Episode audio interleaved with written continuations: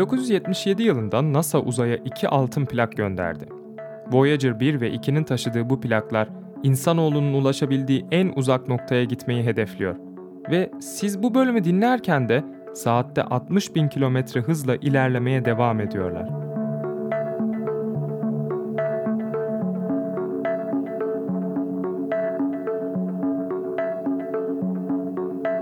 Amaç ise eğer uzayda bizim dışımızda başka uygarlıklar varsa onların bizden haberdar olmasını sağlamak. 2030 yılında büyük ihtimalle iletişimi kaybedeceğimiz bu uyduların taşıdığı bu iki altın plakların içerisinde dünyadan bazı bilgiler bulunuyor. Dünyadaki çeşitli dillerden konuşmalar, müzikler, ses kayıtları ve 116 tane de fotoğraf. Olur da bu plaklardan birisi herhangi bir gezegendeki herhangi bir uygarlık tarafından ele geçirilirse, bu plak oynatılarak sesler ve müzikler dinlenecek, hatta resimler görünecek. Buradaki ikilemi fark ettiniz mi bilmiyorum. Ama bu plak dünyada biz dünyalıların bildiği bir teknolojiyle üretildi. Yani bizler gizemli bir plak gördüğümüz zaman bunun içeriğine ulaşabilmek için ne yapmamız gerektiğini biliyoruz. Alıp da bir plak çalarak koyarız ve oynatırız. Ancak uzaylıların bir plakçaları var mı? Ya da yoksa bu teknolojiyi hiç bilmiyorlarsa o zaman onlarla nasıl iletişime geçeceğiz?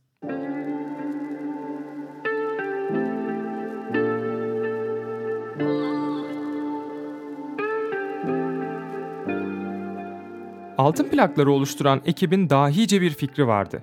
Birincisi buradaki sorunu ortaya çıkarmak. İkincisi bu sorun içinde bir çözüm üretmek. Plakların çalışma prensibine göre plağın üzerindeki çizgiler, delikler ve yükseltiler üzerinde gezen iğneye bir titreşim sağlar. Titreyen bu iğne hareket ettikçe bir ses oluşturur ve bu sesi dinlediğimizde kulağımıza anlamlı bir bilgi gelmeye başlar. Ancak her plağın farklı bir boyutu, farklı dönme hızları vardır.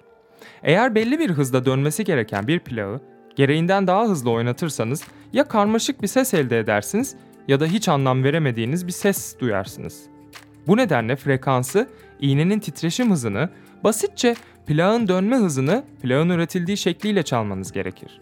Örneğin 33'lük, 45'lik, 78'lik plakların isimlerindeki bu sayılar dönme hızını belirtir.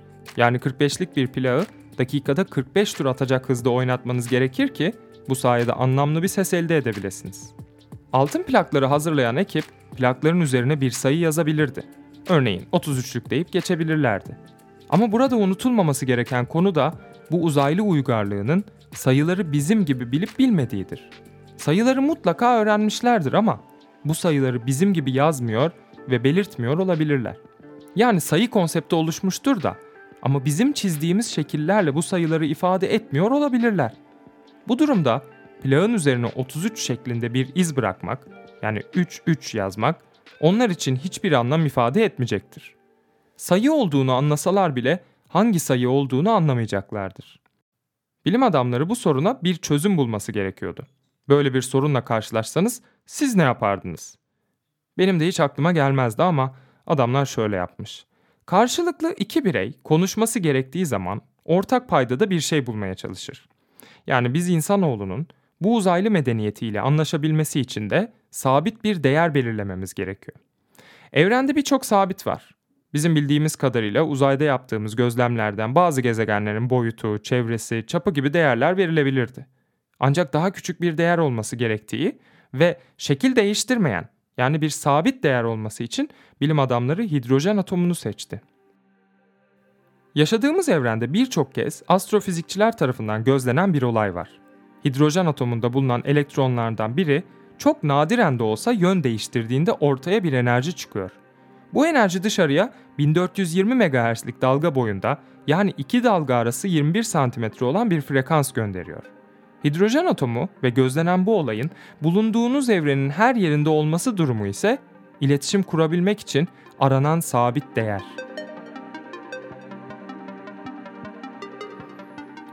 Bilim adamları bu olayı hidrojen atomunun şekliyle birlikte plağın üzerine çizdiler ve dışarıya çıkan enerjinin boyunu plağın üzerinde gösterdiler.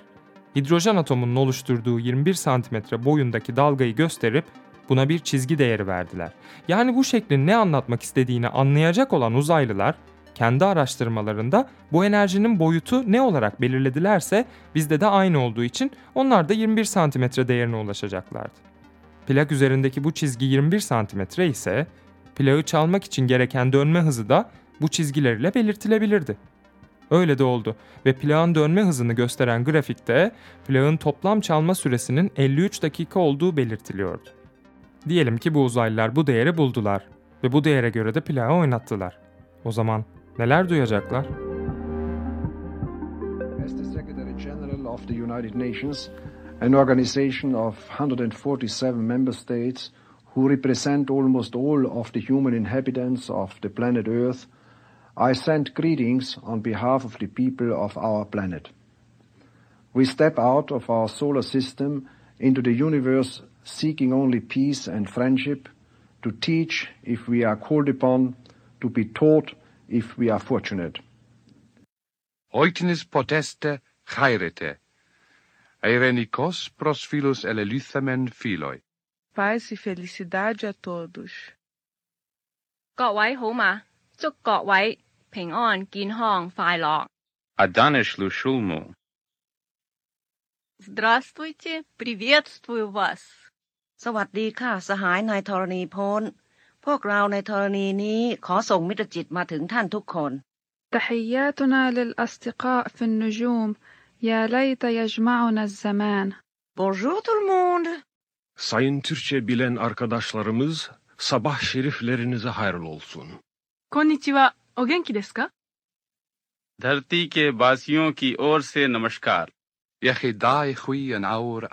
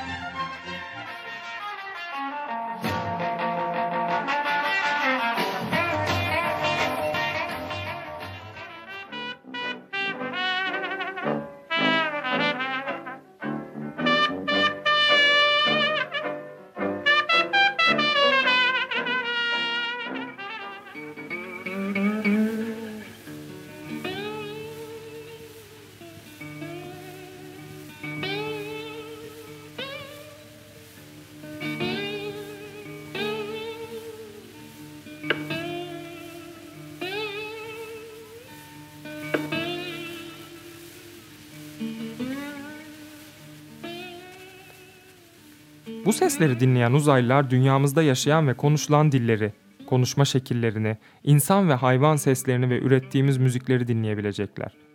Anlamasalar bile buradan bir veri elde edip kendilerinden hariç bir yaşamın olduğunu anlayabilecekler.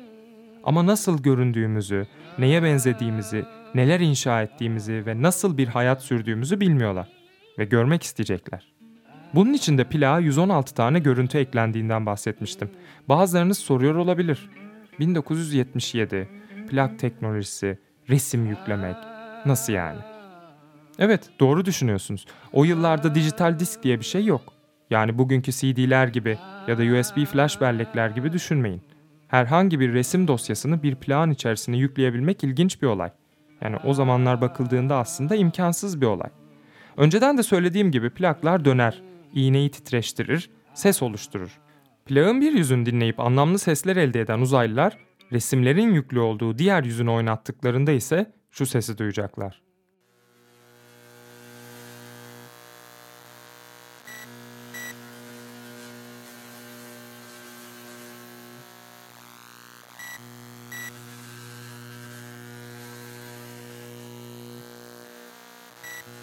Peki şu ana kadar her şeyi doğru yaptıklarına göre, diğer tarafta bazı sesler elde ettiklerine göre bu tarafı nasıl çözecekler?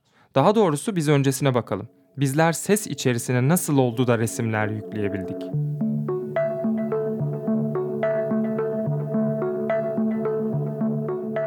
Bu bölümü öğrencilerime anlatırken görselleri de kullandığım için çok kolay olduğunu fark ediyorum şimdi. Kendimi zorluyorum ve başlıyorum. Şimdi önünüze bir kağıt ve bir kurşun kalem alın. Ya da aldığınızı hayal edin. Evet, aldınız mı? Bir resim çizin. Ne isterseniz onu çizin. İster çöp adam olsun, ister bir kara kalem portre çalışması olsun. Siyah çizdiğiniz koyu yerlere 1, gri noktalara 0 ve beyaz yerlere de eksi 1 değerini verin.